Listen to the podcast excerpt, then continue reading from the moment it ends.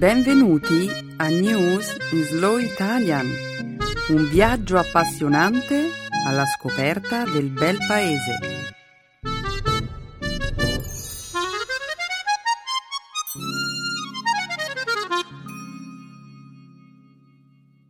Oggi è giovedì 14 novembre 2013.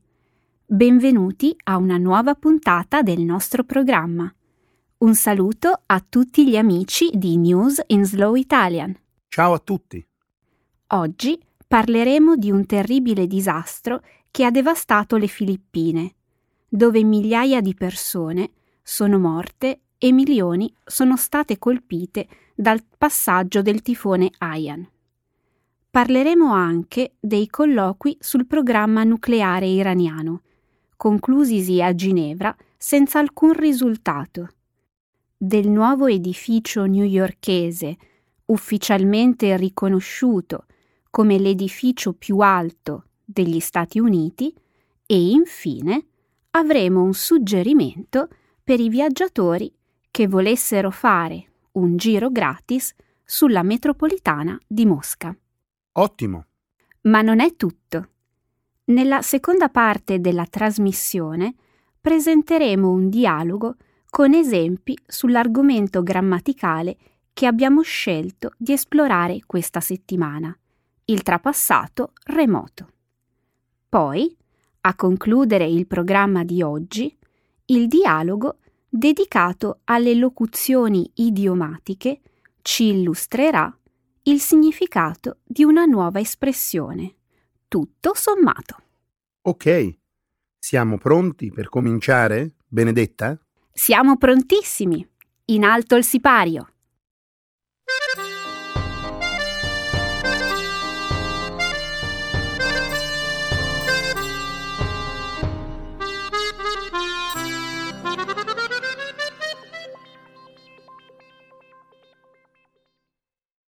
Il tifone Haiyan colpisce le Filippine. Il tifone Haiyan si è abbattuto lo scorso venerdì sulle province costiere delle Filippine. Il bilancio attuale delle vittime è di 2.300 persone, ma il numero è destinato a salire. Secondo l'ONU, più di 11 milioni di persone sono state colpite dalla tempesta. Circa 673.000 673.000 persone sono state sfollate.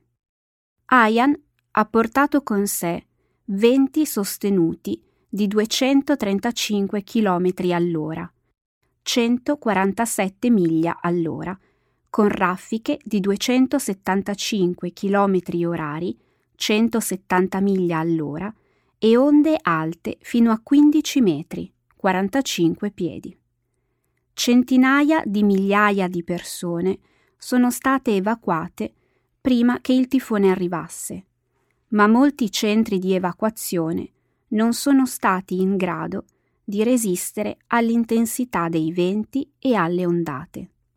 Il governo e l'esercito filippino, così come militari e gruppi di aiuto internazionali, stanno offrendo assistenza alle regioni colpite.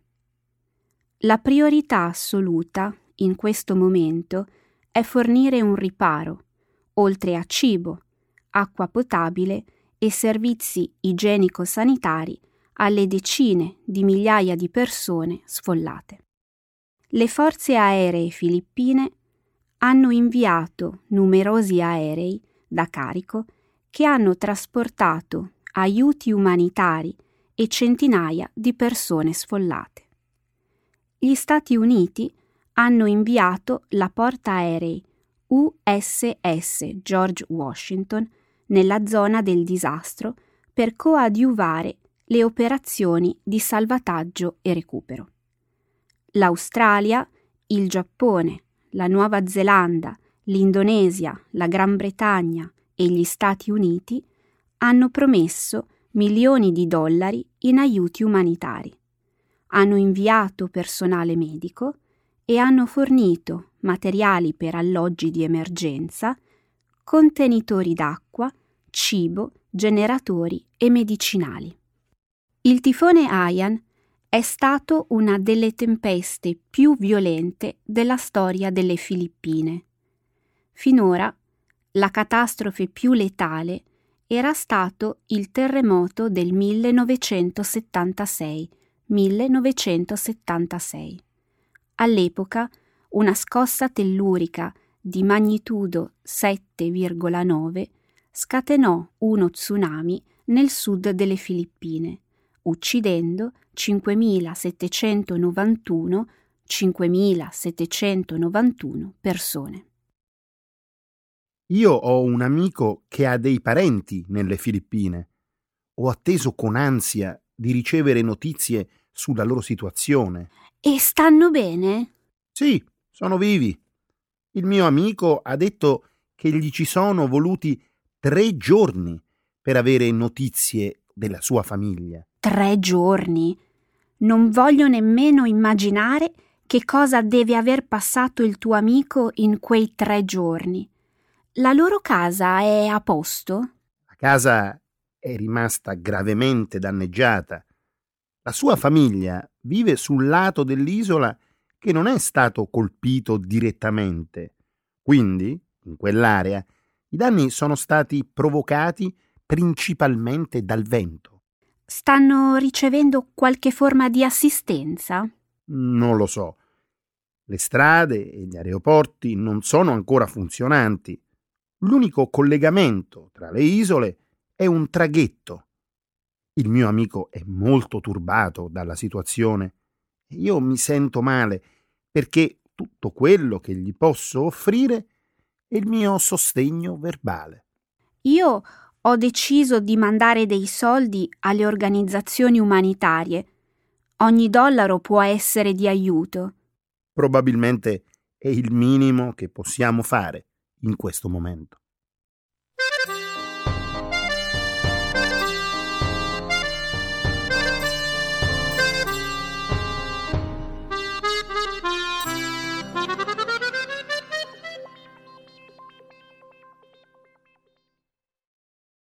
Falliscono i colloqui sul nucleare iraniano.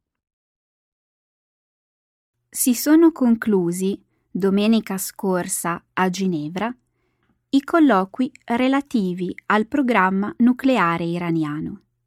I negoziati, ai quali hanno partecipato i paesi del gruppo cosiddetto 5 più 1, Stati Uniti, Russia, Cina, Gran Bretagna, Francia e Germania, e l'Iran, non sono riusciti a produrre un accordo per la sospensione del programma nucleare iraniano.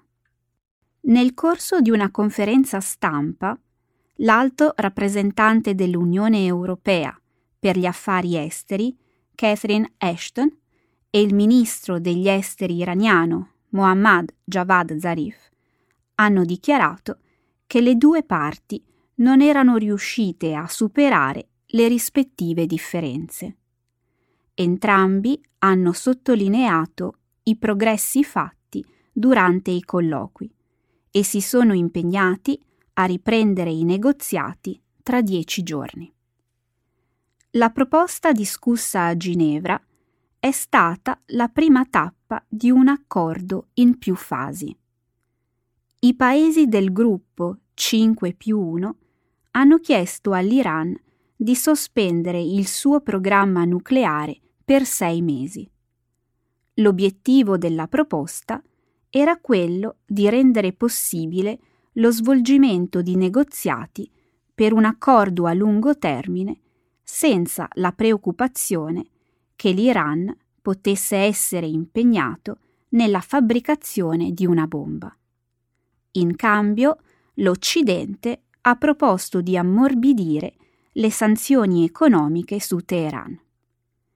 L'Iran insiste nel dire che il suo programma nucleare persegue esclusivamente obiettivi pacifici, ma le potenze mondiali sospettano che il paese stia cercando di sviluppare armi nucleari. Ci sono stati un sacco di chiarimenti, dichiarazioni diplomatiche, Ma che cosa è successo realmente? Secondo alcune fonti, la Francia ha ritenuto che l'accordo non fosse sufficiente a fermare il programma nucleare iraniano. Ma né la signora Ashton né Zarif hanno criticato la Francia. Hanno detto che la Francia ha avuto un ruolo costruttivo. Molto diplomatico. Io sospetto che le divergenze tra i paesi del gruppo 5 più 1 siano state molto più ampie di quanto sia stato riferito. Che sorpresa! Gli Stati Uniti, la Russia, la Cina, la Gran Bretagna, la Francia e la Germania non hanno potuto raggiungere un accordo in tema di politica estera. Beh, Stefano, questa situazione è estremamente complicata. Ho sentito dire che uno dei principali problemi riguarda il fatto che il governo iraniano ha insistito sul riconoscimento formale del suo diritto di arricchire l'uranio. Non è di certo una cosa su cui tutti coloro che siedono al tavolo dei negoziati possono essere d'accordo. Questo è vero. Mi auguro che il dialogo continui. Sicuramente è meglio di un conflitto.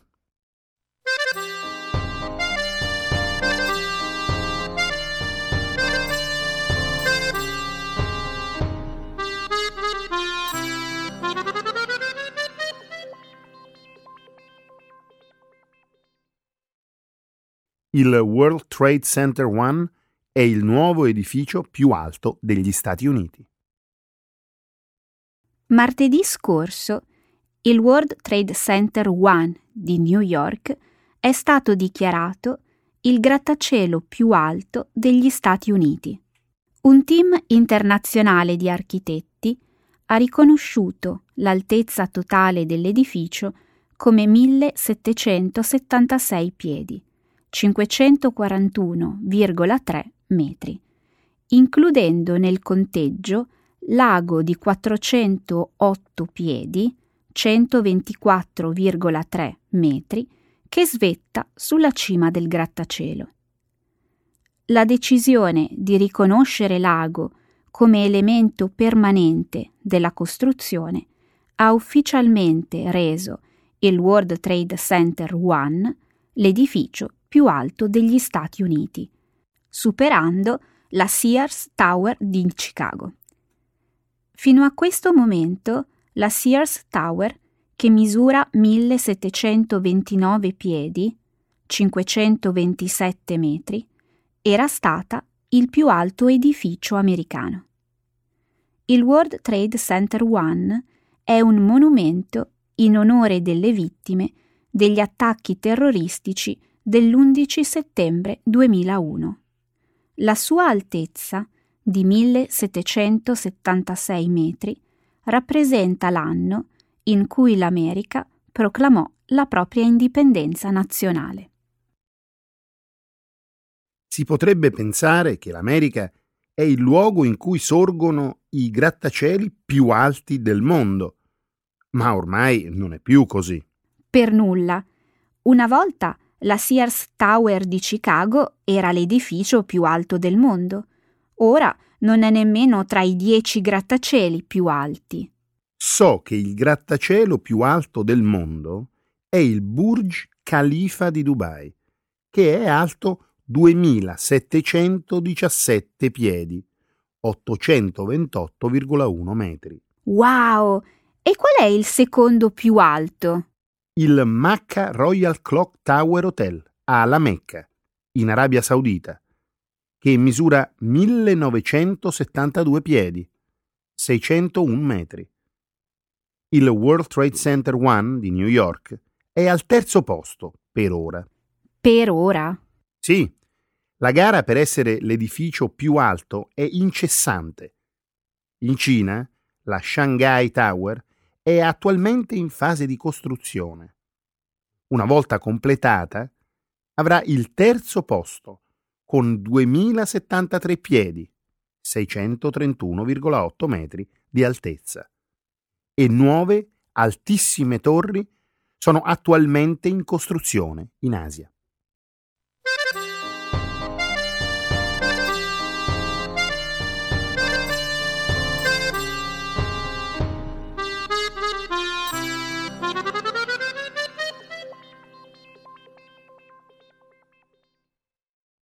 Biglietti della metropolitana gratis per i passeggeri che fanno ginnastica.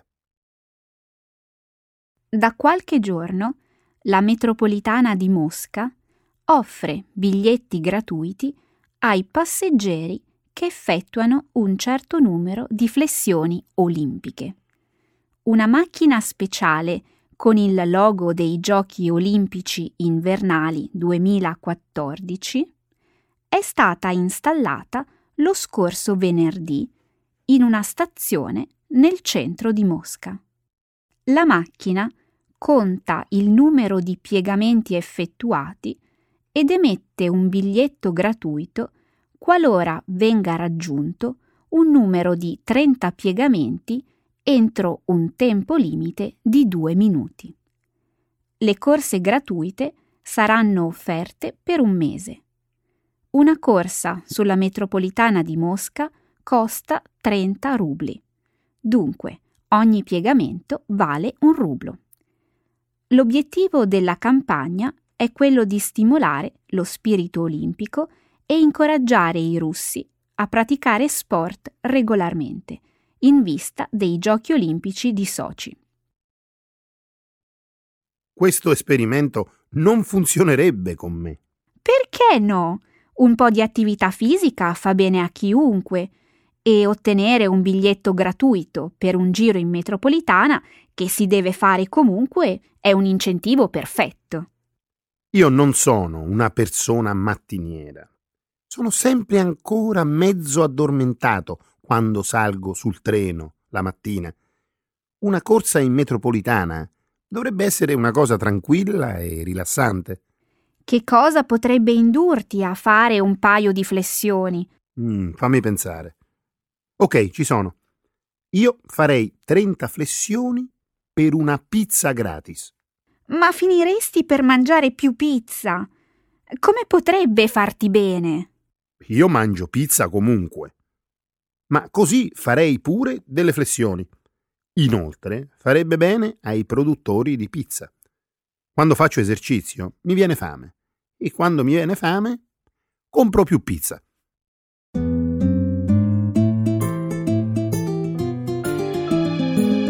Adesso la grammatica. Per capire le regole di una lingua poetica.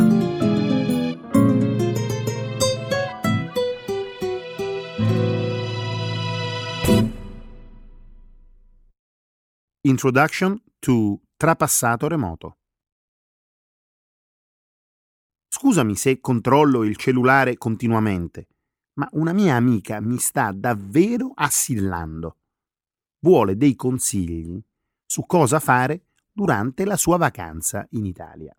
Hai mai pensato di aprire un'agenzia di viaggi? Sei bravo a dare suggerimenti. E dimmi un po', dove pensa di andare la tua amica? Mi ha detto che prima visiterà Roma e poi vuole andare verso sud. Io, allora, le ho suggerito di rilassarsi qualche giorno sulla costiera amalfitana. Che invidia!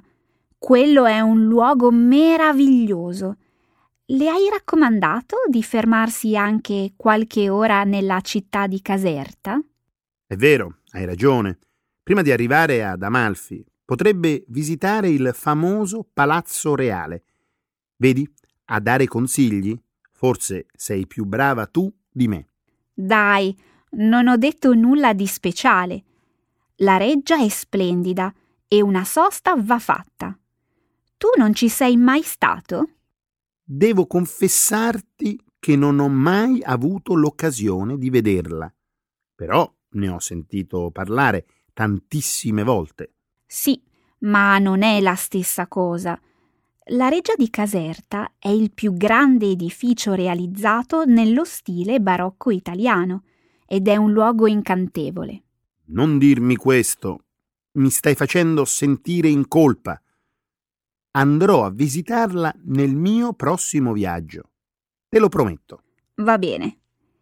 Sai che la Reggia è definita la Versailles italiana per la sua somiglianza con il famoso palazzo francese? Questo lo so.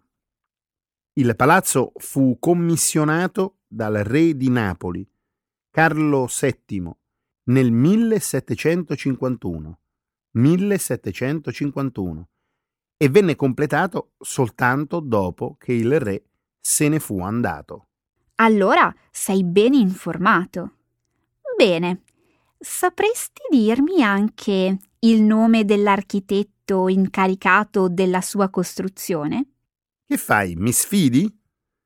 A colpo sicuro ti dico che era Luigi Vanvitelli, uno dei più celebri architetti dell'epoca. Pensa che Vanvitelli era così bravo che Re Carlo, non appena ebbe potuto vedere il modello in scala della reggia, scoppiò a piangere per la gioia. Come biasimarlo? Io avrei fatto la stessa cosa se avessi saputo che casa mia avrebbe avuto 1200 stanze. Questo perché tu sei una persona che reagisce con compostezza. Io, al posto del re Carlo, sarei svenuta. Benedetta, tu esageri sempre. Tutta questa emozione per così poco. Che vuoi che sia? Possedere un palazzo pieno di sale espositive, teatri, cappelle e corti.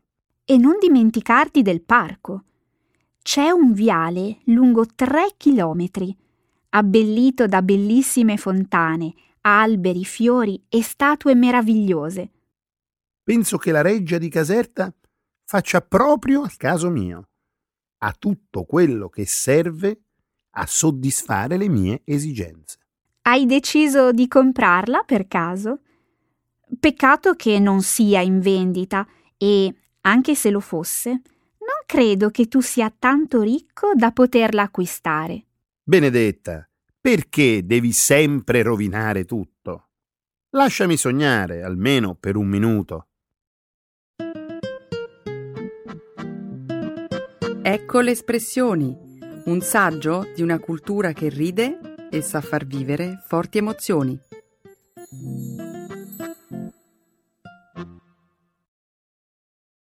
Tutto sommato.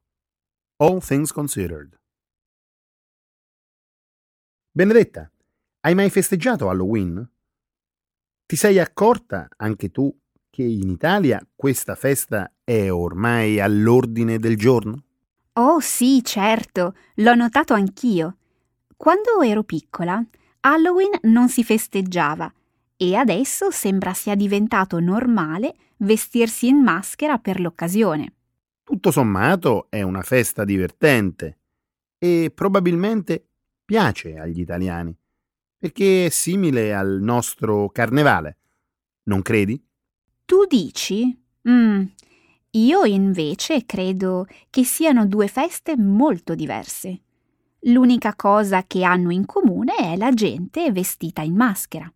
Sono feste concettualmente diverse, è vero, ma le persone si divertono e tutto sommato è proprio questo ciò che le accomuna, lo spirito di allegria.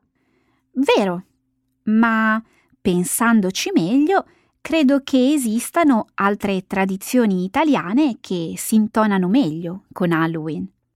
Sarà come dici tu, ma a parte il carnevale, non mi viene in mente nessun'altra festa durante la quale la gente si veste in maschera.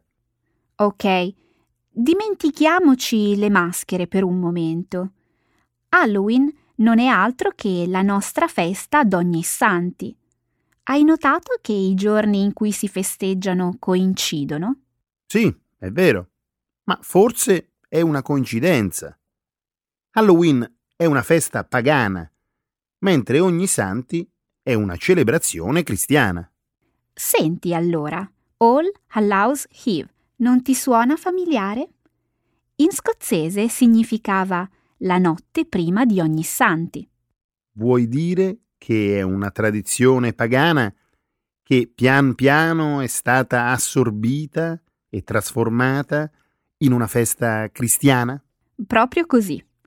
Tutto sommato, possiamo dire che queste feste hanno un'origine comune. Mi stai dicendo che per ogni santi c'è gente che canta filastrocche Oppure che offre del cibo, proprio come si fa per Halloween? Fammi un esempio. Con piacere. In alcuni paesi della Sardegna i bambini bussano alla porta dei vicini di casa sussurrando morti morti per avere in cambio dolci e frutta secca. Dici sul serio? Questa sarebbe la versione italiana della filastrocca americana dolcetto o scherzetto? Sì, e per farti un altro esempio, la tradizione di svuotare e intagliare le zucche è molto sentita nel paese di Bormio, una famosa località turistica sulle Alpi. La conosco. Una volta ci sono stato a sciare. Nella notte del 2 novembre gli abitanti del paese lasciano delle zucche piene di vino fuori dalle finestre. E sai perché lo fanno? È un gesto simbolico, messo in atto per dissetare lo spirito dei defunti, che quella notte visitano le case del paese. Mi sembra di ricordare che anche in Sicilia c'è una tradizione legata a ogni santi.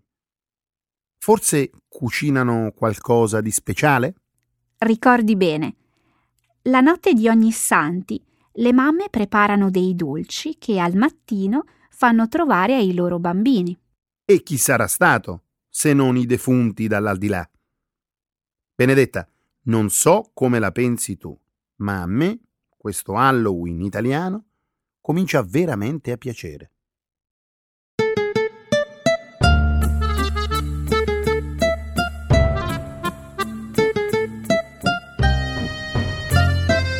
Grazie a tutti i nostri ascoltatori. Ci sentiamo la prossima volta. Un'altra bella puntata, divertente e interessante come sempre. Ciao a tutti. Ciao, alla prossima.